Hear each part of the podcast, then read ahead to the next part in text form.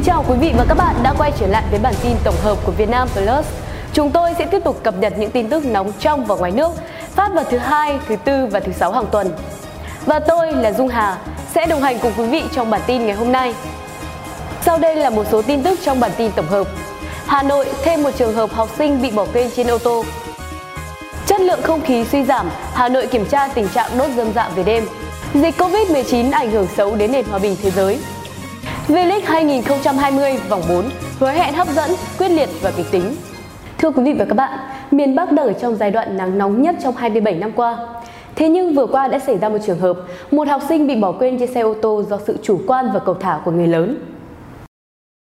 Vào bảy giờ hai mươi ngày chín tháng sáu, người dân phản ánh có một học sinh lớp bốn của trường tiểu học Nam Từ Liêm, quận Nam Từ Liêm, Hà Nội bị bỏ quên trên xe ô tô gần cổng trường.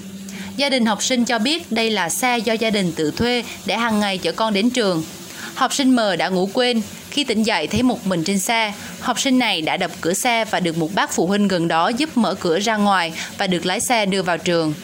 Sau sự việc, Phòng Giáo dục và Đào tạo quận Nam Từ Liêm đã yêu cầu các nhà trường rà soát, quản lý các hình thức đến trường của học sinh, đồng thời nâng cao sự phối hợp cùng gia đình để nắm bắt quản lý học sinh ngay từ đầu giờ học. Theo bà Nguyễn Thanh Thủy, Phó trưởng Phòng Giáo dục và Đào tạo quận Nam Từ Liêm, mặc dù được phát hiện sớm và không gây hậu quả đáng tiếc, song qua vụ việc này, phòng đã yêu cầu các trường học trên địa bàn chấn chỉnh vấn đề đảm bảo an toàn, an ninh trường học, trong đó đặc biệt chú trọng quy trình đưa đón và công tác bán trú cho học sinh. Bà Nguyễn Thanh Thủy cho biết, ngay từ sau vụ việc đáng tiếc tại trường Kết Quê hồi tháng tám năm hai nghìn không trăm mười chín, khiến một học sinh tử vong do bị bỏ quên trên xe đưa đón của nhà trường, Phòng Giáo dục và Đào tạo quận Nam Từ Liêm đã có các văn bản chỉ đạo các trường về quy trình đưa đón và quản lý học sinh. Không chỉ yêu cầu gia đình học sinh cam kết đảm bảo an toàn cho trẻ trên đường từ nhà đến trường, các trường còn phải tổ chức tập huấn cho cả các lái xe do gia đình học sinh thuê đưa đón trẻ đến trường cùng với các lái xe hợp đồng với nhà trường. Mới đây, Tổng cục Môi trường đã đưa ra cảnh báo về chất lượng không khí tại một số tỉnh miền Bắc, nhất là Hà Nội, có xu hướng suy giảm vào ban đêm. Một trong những nguyên nhân chính đó chính là do hiện tượng đốt rơm rạ đang diễn ra ngày càng phổ biến hơn.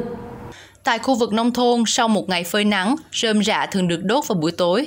Vì vậy, các chất ô nhiễm, đặc biệt là bụi mịn P M hai chấm năm bắt đầu tăng từ khoảng mười tám giờ và đạt giá trị cực đại vào hai mươi đến hai mươi hai giờ hàng ngày. Ngay sau cảnh báo của Tổng cục Môi trường, Sở Tài nguyên và Môi trường Hà Nội đã ngay lập tức quyết định lập tổ công tác để kiểm tra và xử lý. Theo đó, từ ngày mười một đến ngày mười bảy tháng sáu, tổ công tác liên ngành do Sở Tài nguyên và Môi trường chủ trì sẽ đi kiểm tra khoảng hai mươi huyện và thị xã để nắm tình hình xử lý rơm rạ sau thu hoạch. Việc kiểm tra này nhằm có giải pháp xử lý kịp thời những khó khăn, vướng mắc trong việc thực hiện hạn chế đốt rơm, cải thiện chất lượng không khí thành phố. Theo báo cáo về chỉ số hòa bình toàn cầu năm hai nghìn không trăm hai mươi do Viện Kinh tế và Hòa bình công bố, Covid mười chín ảnh hưởng xấu đến nền hòa bình thế giới.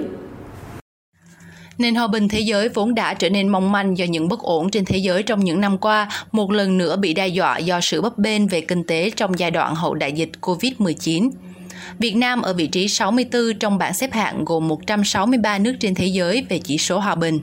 Báo cáo cho biết, cuộc khủng hoảng Covid mười chín đã gây tác động tiêu cực tới hòa bình trên thế giới khi dịch bệnh đã làm gia tăng các cuộc khủng hoảng nhân đạo, khiến những bất ổn và xung đột hiện có thêm trầm trọng, đe dọa những thành quả phát triển kinh tế xã hội trên thế giới trong nhiều năm qua.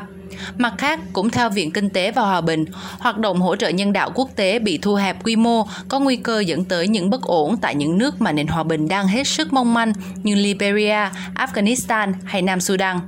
Ngoài ra, báo cáo về chỉ số hòa bình toàn cầu năm hai nghìn không trăm hai mươi cũng nhấn mạnh, các nước có mức xếp hạng tín dụng thấp như Brazil, Pakistan và Argentina cũng có thể gặp khó khăn trong vay và hoàn trả nợ công cũng như hỗ trợ nền kinh tế.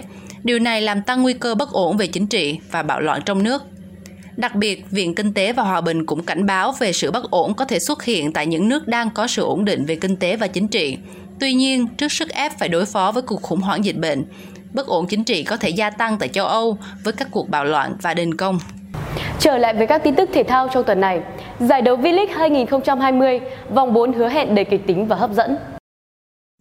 Trong hai ngày mười một và mười hai tháng sáu trên các sân Bình Dương, Hòa Xuân Đà Nẵng, Hàng Đẩy Hà Nội, Pleiku Gia Lai, Thanh Hóa, Hà Tĩnh, Thống Nhất Thành phố Hồ Chí Minh tiếp tục diễn ra vòng bốn giải bóng đá vô địch quốc gia V-League hai nghìn không trăm hai mươi.